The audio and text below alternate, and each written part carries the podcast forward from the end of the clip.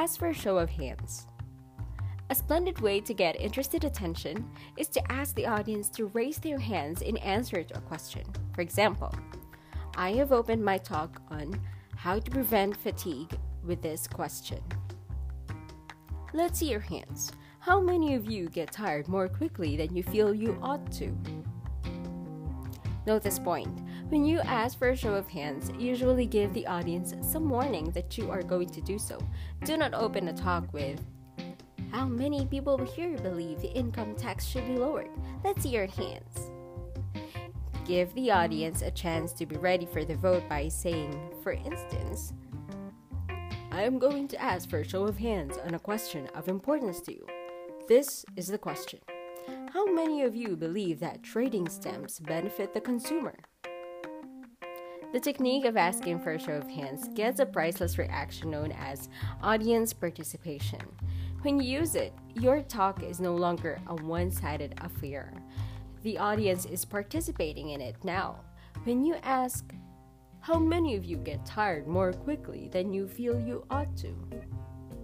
Everyone starts thinking of his favorite topic himself, his aches, his fatigue.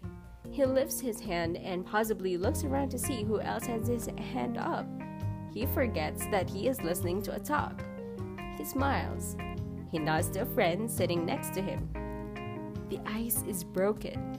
You, the speaker, are at ease, and so is the audience.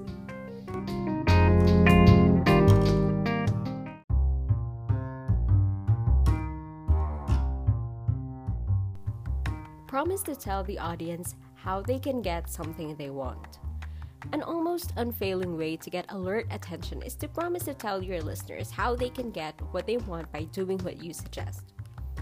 Following are some illustrations of what I mean. I am going to tell you how to prevent fatigue. I am going to tell you how to add one hour a day to your waking life.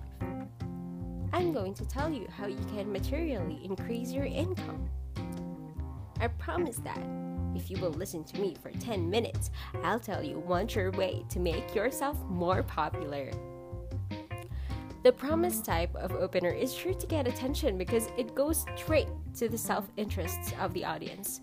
All too often, speakers neglect to tie their topics to the vital interests of their hearers. Instead of opening the door to attention, they slam it shut with dull openings that trace the history of the subject matter or laboriously dwell upon the background necessary to an understanding of the topic.